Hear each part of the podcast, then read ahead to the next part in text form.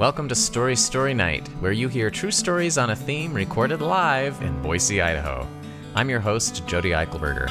On this podcast, we triple the story power in our show inspired by the classic TV game show title, To Tell the Truth. As part of our season, Be in the Game, each story in this show has three storytellers, but the story only belongs to one of them. Two are imposters. In today's episode, we set out to cycle from Cape Town to Cairo, and then we rip a new one. Can you guess whose story it is and the storyteller who is actually telling the truth? It's game time and it's story time.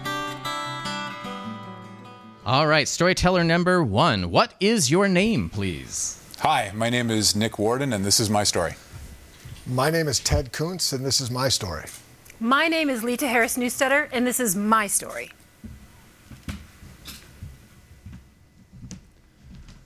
Okay, so I attempted to ride a bicycle across Africa, not the belt of Africa per se, but more the like seat belt or sash of Africa, so to speak. I it's it was an approximately 8,000 mile trip that I planned out, beginning in South Africa, traversing up through Namibia, then across through Zambia, Tanzania, Kenya, Ethiopia, and then up into Egypt. And the plan was to end in Cairo.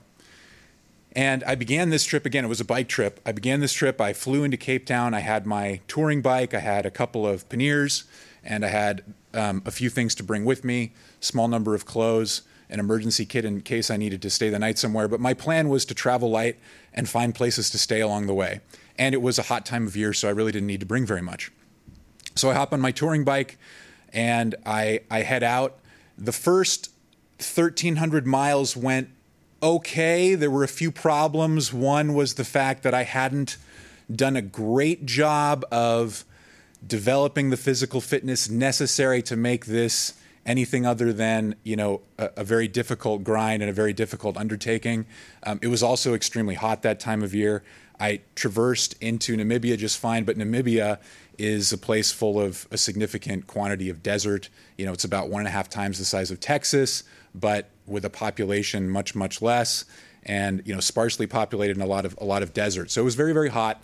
And, but again, the first 1,300 miles went okay. And then I started to hear, as I was in kind of the back country of Namibia, very obscure parts of Namibia, word about the coronavirus COVID, COVID, COVID. I was surprised to learn that word of COVID and the the, uh, the the contagiousness of COVID had reached the most obscure parts of you know the African backcountry in Namibia, but you know so we have it. Um, you know, people started, people were very much aware of it, and and were making me aware of it as I traveled through. Um, but things started to go, you know, things were still going okay, and, and I kept going through Namibia, and I transitioned into into Zambia. And the day after I crossed the border into Zambia, the borders shut. The border behind me shut, and borders throughout Africa started to shut down. And so essentially now about 2 months into my trip, I was I was trapped in in Zambia. And so I continued through my through my trip uh, and ended up in Livingstone, Zambia, which some of you might know it's it's kind of proximate to Victoria Falls. It's a very common tourist destination. But anyway, I was essentially trapped there for a period of about 5 to 6 months, waiting around for the borders to open and not knowing what to do, but very much determined to see this through. And you know, it was right about that time that the president of Tanzania got onto the television and started talking about how Tanzania was protected by God and coronavirus was a hoax, and that from his perspective, there was nothing wrong with opening the borders. And so he did.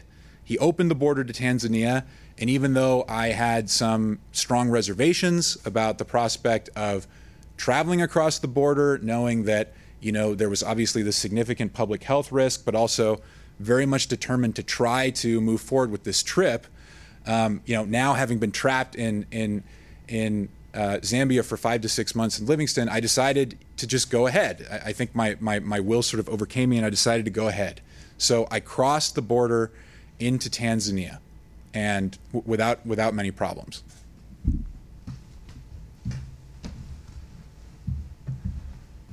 And there at the uh, and there at, at the Tanzania border, it's just unbelievable that they even let me in. I mean, they gave me a look over and made sure I had a pulse, no COVID test of any sort of significance, and I'm pedaling again. I lost a fair amount of fitness in Zambia, so it's kind of like I'm starting over again out here. It's uh, it's long and it's hard, and just utter determination. Force the pedals all day long.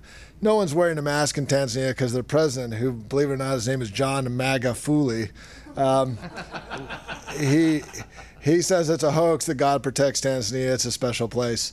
So, um, but anyway, it's the good news is I can pedal and definitely socially distancing. But um, I make it to Dar es Salaam, the capital city. I catch a ferry over to Zanzibar, which is a famous island where none less than Freddie Mercury was born.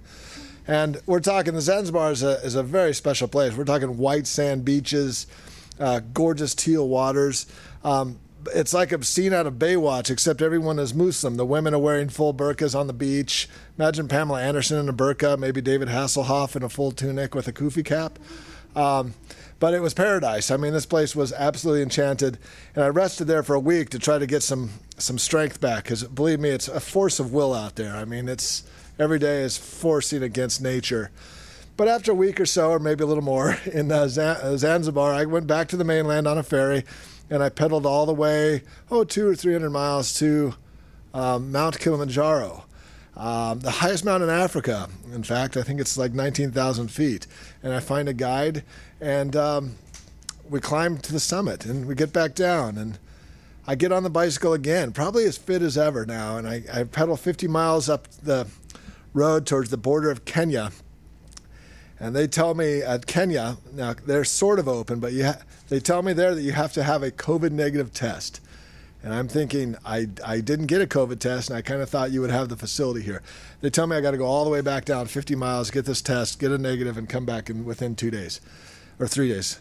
And the uh, as I'm going out to my bike, a little dejected, but I'm still high on endorphins from climbing Mount Kilimanjaro. I, I remember I have a certificate in my in my bag for having in my pannier on my bicycle for having climbed this mountain, and I took it inside to the to the uh, to the border station guys and the health officials, and I said, "Look, here's your health certificate right here.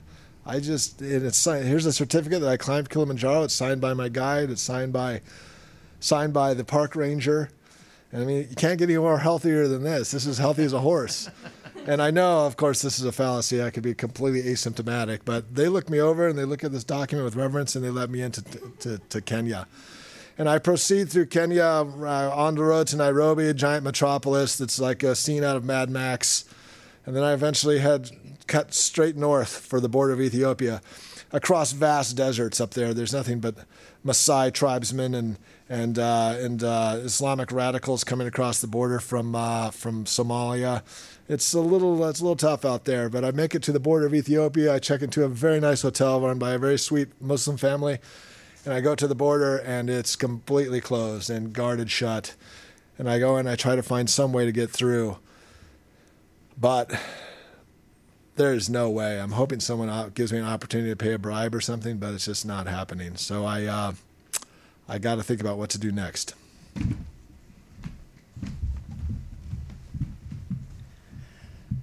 Okay, so Ethiopia, Ethiopia is closed. I'm hanging out in this nearby border town in this hotel. Um, and I start having these fantasies. Like, it's really, it's like a ghost town. I mean, this border town is basically, besides the hotel, it consists of like this one office with this one guy sitting at this desk, just very firmly, like, you know, like this is not, this is not happening. Lady, turn around, you know? So I mean, really, what can he do? I'm thinking, I've got this bike. It's a touring bike. It folds up, right? I just have two panniers. I could dress in black. I can get over that fence. You know, I'm traveling light. I mean, I don't think it'd be that hard. It's not really guarded. Maybe I could do this. And I'm having this like conflict of consciousness because I already cheated my way into Kenya in the first place with that document that wasn't really a document, you know, and I'm just like, how far are you going to take this? You know? Um, so the the guy who owned the hotel, he and his wife, who was gorgeous by the way, she's beautiful. They decide to give me a ride into the Central Plains area. And this car ride, he has this like beat up blue Honda. I fold up my bike, put it in the trunk, and the whole time that we're driving, he's just gnawing on this khat and When I say khat, I don't mean he's gnawing on a feline.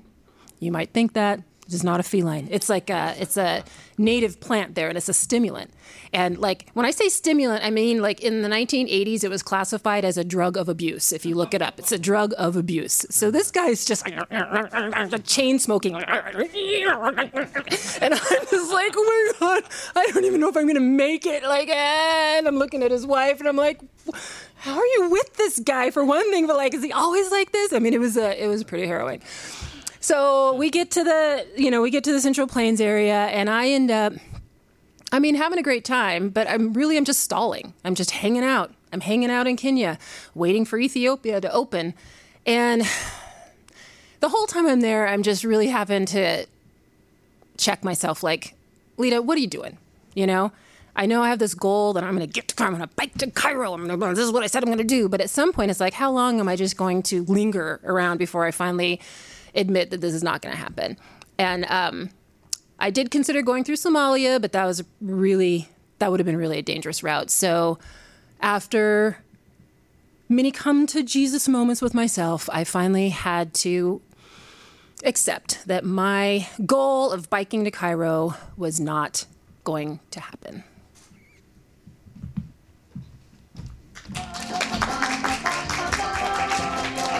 All right, thank you, storytellers. Now we're going to bring up our first audience panel. You will all need to unmute your microphones, uh, and uh, you will have a chance to ask one question for each of our storytellers, and you can do that by saying storyteller number one, this is my question. You can ask the same question of each storyteller, or you can have different questions for each storyteller, whatever you want to do. Uh, let's start with, uh, well, we've got two groups of couples here. Uh, let's start with the couple dressed, it looks like in gray. Uh, yes, long hair and no hair. Uh, all right, welcome. What are your names? Hey, Jody, Michaela, and Jordan. It's Michaela and Jordan. Very good. All right. So we're going to let you loose to ask your questions of the storytellers. Go ahead. One question for each storyteller. Um, story number, storyteller number one. What was your profession before starting this trip? Um, I work in I work in IT. I still do. Um, although I was a contractor, and so at the time, you know, I, I I had saved up the money and had the time to just go ahead and and and do this. Question problem. Next question. Okay. Uh, storyteller number two, same question. Um, I had two very different professions. I worked in finance. We managed giant bond portfolios, and I also was a school bus driver. and your last question. Same question for you, storyteller number three. I wear many hats. I do a lot of gig work. I'm a musician, I'm a counselor, I'm a teacher. So I have total control of whether I'm working or not. I can take a break anytime I want. All right, thank you. Now let's move to Ruth with her questions. Hey, so um, question for all contestants. When and how did you get back to the United States? All right, well, let's go down the line. Um, so I actually flew out of out of Kenya where I was stuck. I flew out of Kenya um, uh, over the North Pole to Seattle and then on in. I flew out of Kenya. All right, that's going to be a hard one to cipher, I guess. All right, and our last group of questions from our other couple. Here they are. Um, hey, storyteller number one. Did you wear a coat and brown shoes while you were biking through Africa? no, I didn't. Um, I, I didn't bring very many clothes, but no, I wasn't wearing this when I was biking through Africa. Thank you. Storyteller number two. What's the significance of the bandana around your neck? Oh, it's, uh, it's a fashion accessory, but it also doubles as a, a semi coherent COVID mask. Thank you. Storyteller number three. Were you more afraid of having to deal with Islamic rebels or with a guy who was strung out on khat while he was driving you around? um, gotta admit, he was actually a little bit scary in his friendly, maniacal way. He was a little bit scary, but the rebels, the rebels by far. All right, thank you, audience panel. Think about who you're going to select, who you think is this story actually happened to, and we're going to let our rest of the, our audience have a chance as well. We have a poll that we'll launch here. Uh, that lists the three storytellers. You can go ahead and use your computer to select who you think the story belongs to number one, number two, or number three. We'll just have just a few seconds for you to give your feedback there. I still see people logging in. And we will share that poll after we hear from the three storytellers. So, uh, our first group, who do you select as, let's say that's Jordan and Michaela, who do you select as the original storyteller? Storyteller number three. And storyteller number three. All right, Ruth, who do you select? Number two. And also number two. Okay, we have two votes for two, one vote for three. Let's go ahead and check our poll. Who does the audience think the original story belongs to? We're going to end that poll and then we'll share it and see who they selected. They oh, there were votes for everybody, but it looks like they also selected number 2. Well, let's find out. Will the person whose story this belongs to please reveal yourself? My name is Ted Kuntz, and this is my story. Storyteller number 2, Ted Coons.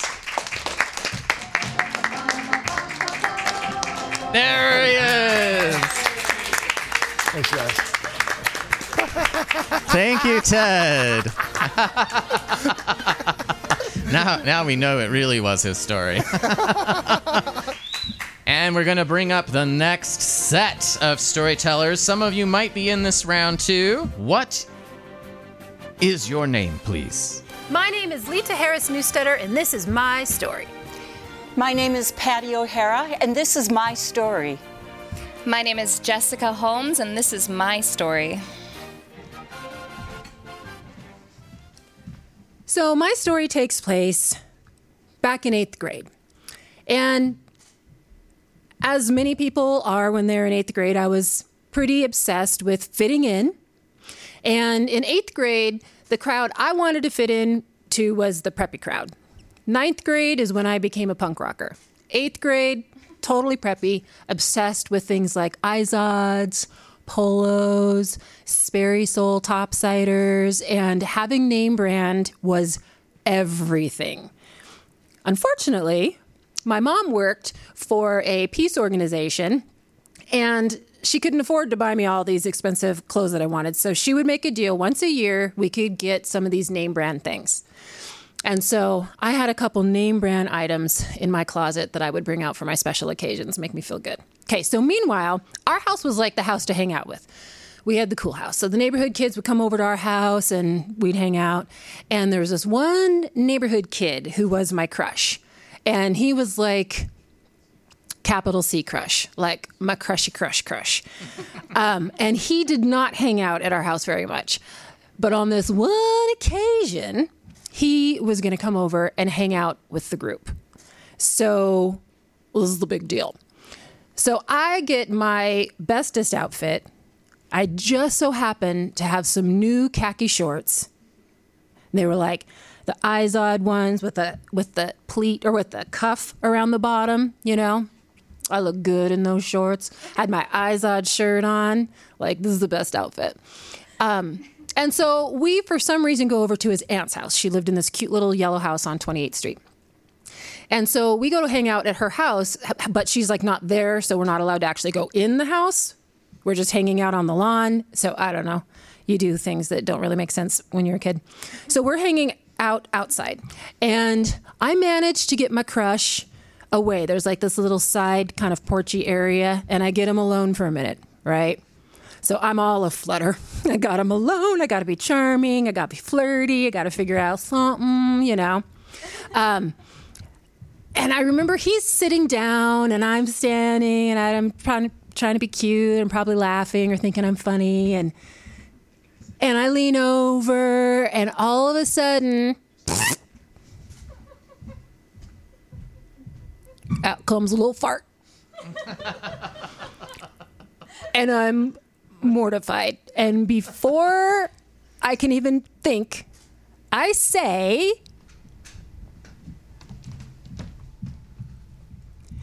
Oh no, I ripped my shorts.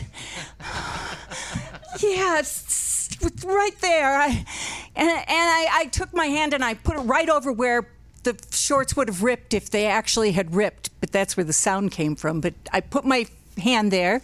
He looked over like, oh, yeah, right, you ripped your shorts. And he, he goes and takes off to hang out with our friends. Well, there I am. Oh, my God.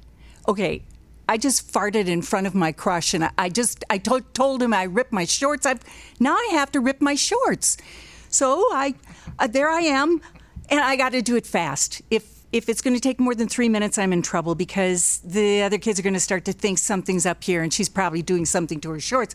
I have to rip my beautiful new khaki shorts. I'm okay. Okay, I got to work fast, and I I worked. I like tried to rip them and dang, they were they were really well made khaki shorts. I was not making headway trying to rip them. Okay, that's not working. Okay, all right. I, I, I could knock on the door and and uh, yeah, I could knock on the door and ask for scissors. Yes, hello, I'm I'm here hanging out and I need a scissors to cut my brand new khaki shorts because I just farted in front of my crush and I need to. That wasn't going to work. Besides that, I wasn't even supposed to be here. I'm. I'm supposed we're not we're we're sneaking around. We're on this porch that I'm not even supposed to be on. Okay, I got to find something to help me rip these shorts. I'm looking around. Little porch. Uh, there's a chair. It's got a little loose wicker. That's not going to work. If there's like a letter opener, a scissors, something, anything, and there's a shelf. I go to the shelf. I feel around. Something sharp, serrated. It's a garden knife, a rusty old steak knife they must have used for the garden. Yes, yes. I take that steak knife and I just start to work those little threads on the seam and toink, there's one. Yes, yes. Toink, another one. Oh, God, yes, I'm ripping my shorts, my khaki shorts. Toink, oh, God, I ripped my shorts. Uh, okay, time's a wasting. I rush back to the group.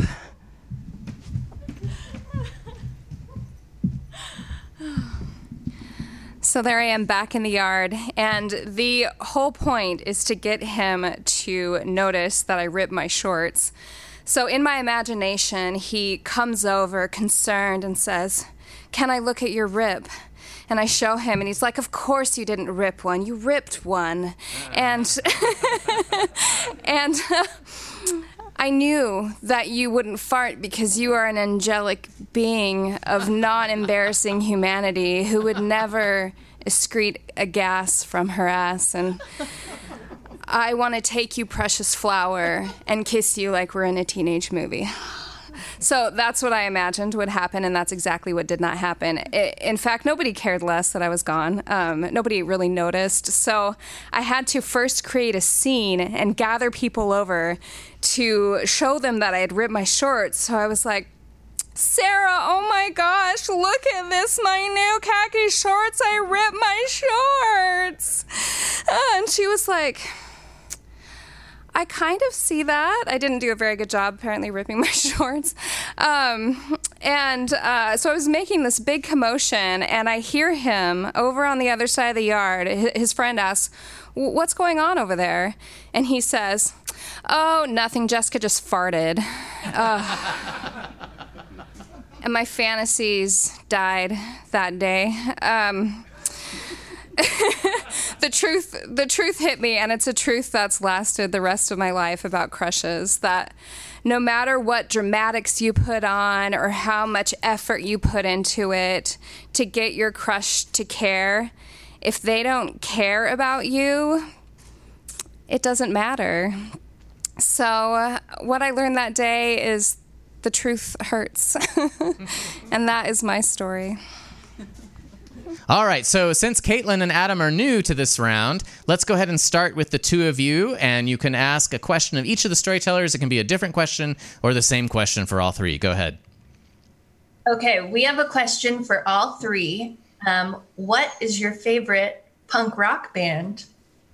Aha. Uh-huh. So we'll go in order one, two, three. Uh, Bad Brains.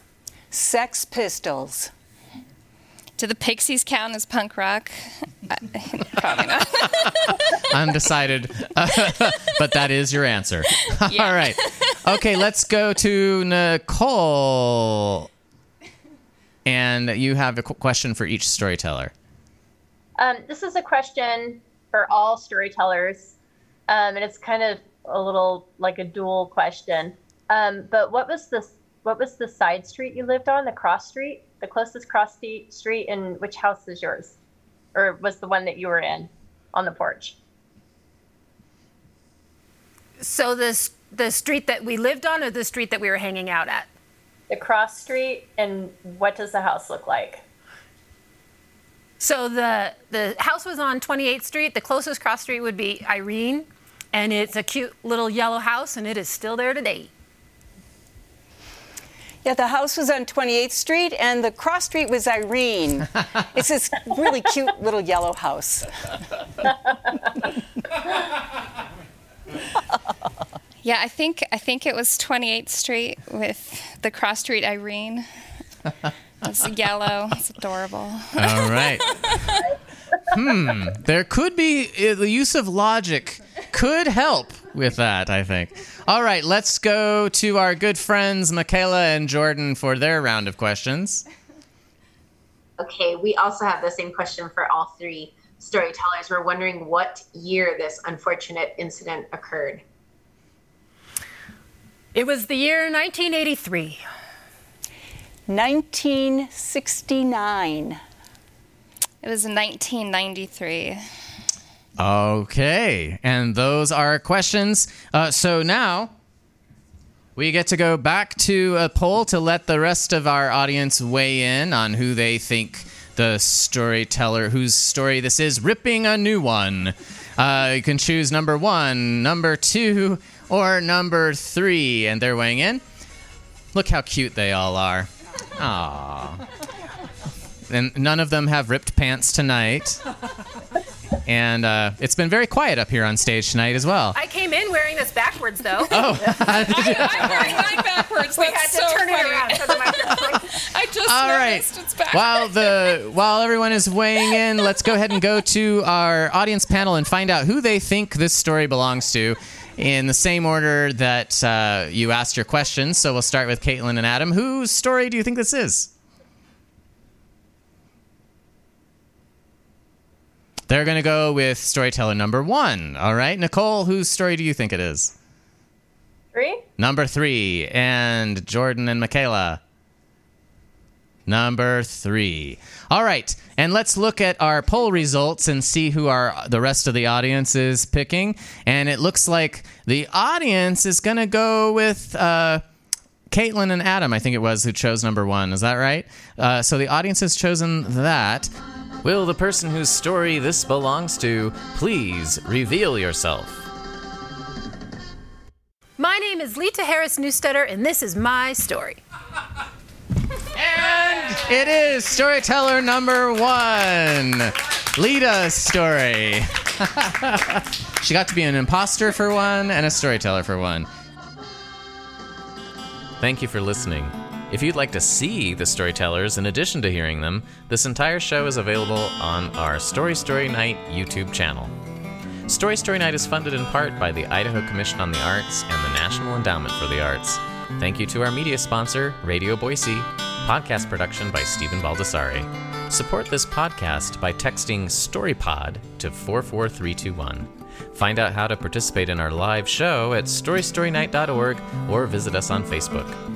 Story Story Night is a member of the Boise Arts and Culture Anti Racism Coalition, which builds on our commitment to be a platform where people tell their own stories. I'm Jody Eichelberger.